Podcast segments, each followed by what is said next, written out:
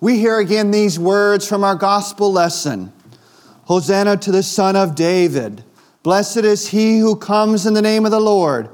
Hosanna in the highest. In the name of the Father, and of the Son, and of the Holy Spirit. Amen. Please be seated. Today is the first Sunday in Advent, the first week of the church year. Now, for well over a thousand years, this, the church has heard on this first Sunday in Advent the story of Jesus' triumphal entry into Jerusalem. It is not a mistake. The Palm Sunday gospel did not get misplaced. No, Jesus' triumphal entry into Jerusalem is what Advent is all about. Advent is pointing everything in the church toward Jesus on the cross.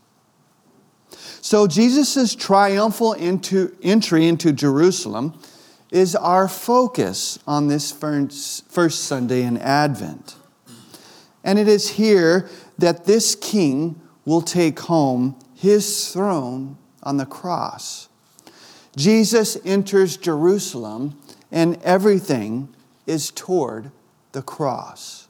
Everything Jesus does, everything he allows to be done to him, it's all about the sacrifice he will give for all sinners. Now, as Jesus enters Jerusalem, it's on a donkey. When Jesus enters, Jerusalem is packed. The city is crowded for the Passover feast. With all the excitement of the crowds, Jesus enters in a way no one can miss. Now, everyone surely has heard of Jesus at this point. He's been traveling around Galilee and Capernaum and the districts outside Jerusalem for about three years. They would have heard the stories of how the prophet John had baptized Jesus out in the Jordan of how Jesus had then gone about healing diseases, touching leprous skin, eating and drinking with tax collectors, of him casting out demons, even raising dead people. They had surely heard these stories. And now he enters Jerusalem at the year's busiest time, which is Passover. And he enters on a donkey. No political parade ushering in a new government. If he had been setting up a new government like kings do, or if he had been riding into town to overthrow the Roman government, we would expect Jesus to enter like a king, riding on a chariot, surrounded by mounted soldiers in full military regalia, followed by legions of infantrymen, and then herds of cattle and horses. The greater the army, the greater the cavalry, then the greater the king. But to the contrary, the people of Jerusalem saw Jesus only on the back of a donkey. And it's not even his donkey, it's borrowed. Jesus enters Jerusalem humble and lowly. He has no spurs or saddle. The disciples let Jesus borrow their cloaks to lay them on the donkey. He has no chariot or war horse, no armies, no sword, no might, no glory, no outward pomp in, in order to inspire awe and fear. Jesus in his kingdom comes with great meekness, with great humility, with nothing to dazzle the eyes, nothing amazing to touch. This is so because he is focused on one thing his enthronement on the cross. Jesus is headed to the cross. He needs nothing of earthly power, strength, or effectiveness. All Jesus needs is to come into town lowly and meek, on the back of a donkey.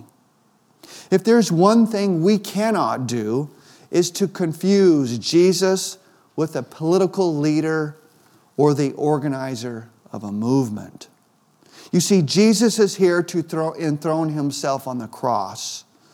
What political leader has ever set out to do something like that? But Jesus is not coming in like an earthly ruler. When Jesus is enthroned upon the cross, which he is riding into town to do, all the world powers remain in place. All the communities go about their daily business as before. The world has not been brought into a new political reality. Jesus is here to be enthroned on the cross for one simple reason that's for the salvation of the daughter of Zion. The daughter of Zion is the new Jerusalem, the bride of Christ, which is the church, which is you. Jesus is here to shed his blood to cleanse the unclean, to forgive you and me of all sin, and thereby make us his own.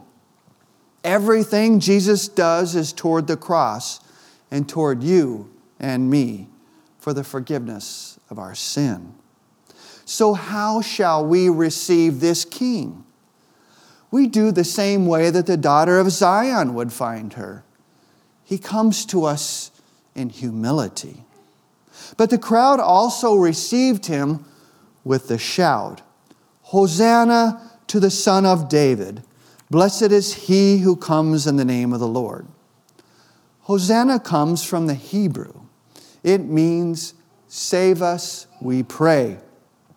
They shout Hosanna to him who comes in the name of the Lord.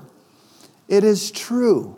This lone man who enters town in such a shocking way on the back of a lowly donkey, he comes in the name of the Lord.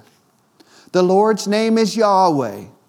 The name Jesus literally means Yahweh saves. That's the name by he, which he enters to go to the cross. So, who is this riding into town in such a shocking way?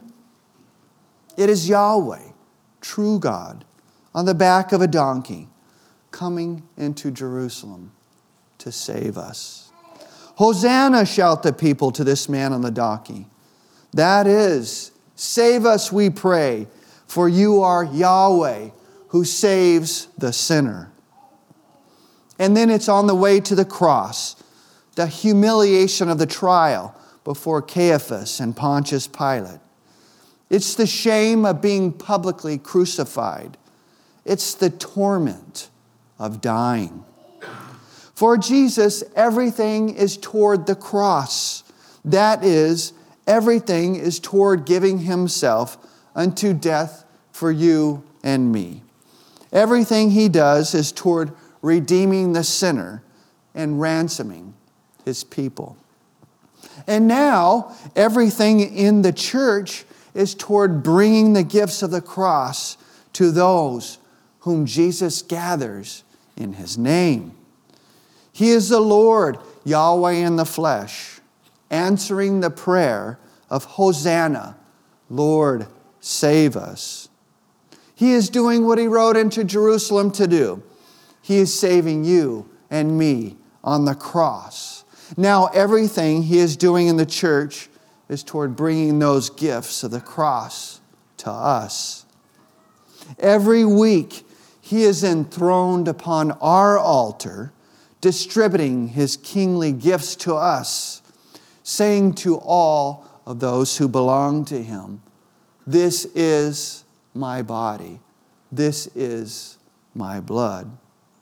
In this body and blood, lowly at least to our eyes, he is righteous and declaring us to be righteous. He is bestowing salvation as he provides us with the body and blood that rode into Zion, that was then crucified on the cross, and that third day was raised up from the dead. This he brings to us and gives to us in his sacrament, so that the cross belongs to us as much as it did to him, and his resurrection is ours.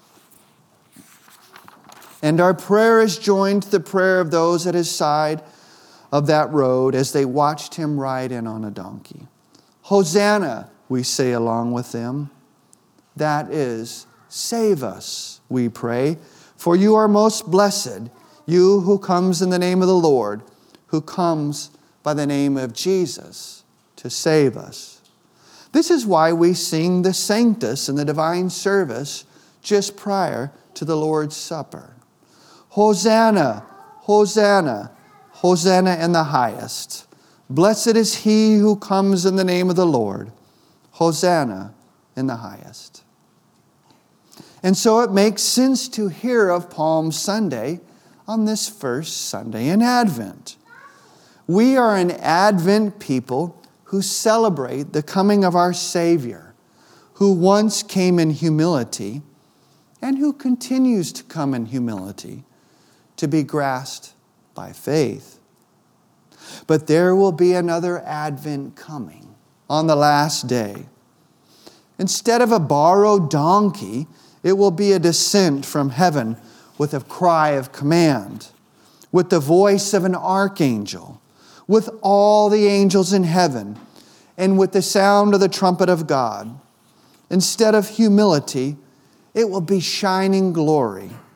Instead of a humble throne of a cross, there will be a glorious throne. And for you, there will be life and a kingdom inheritance that has no end. A kingdom where Jesus, our Savior, sits on the throne, where life is beyond trouble, beyond death, beyond the grave, and Jesus is there, and we are with him. Rejoice greatly, O daughter of Zion, O daughter of Jerusalem.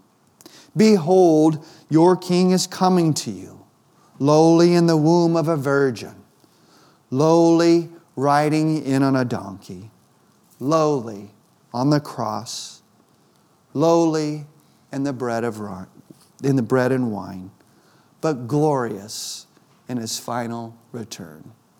In the name of the Father and of the Son and of the Holy Spirit. Amen.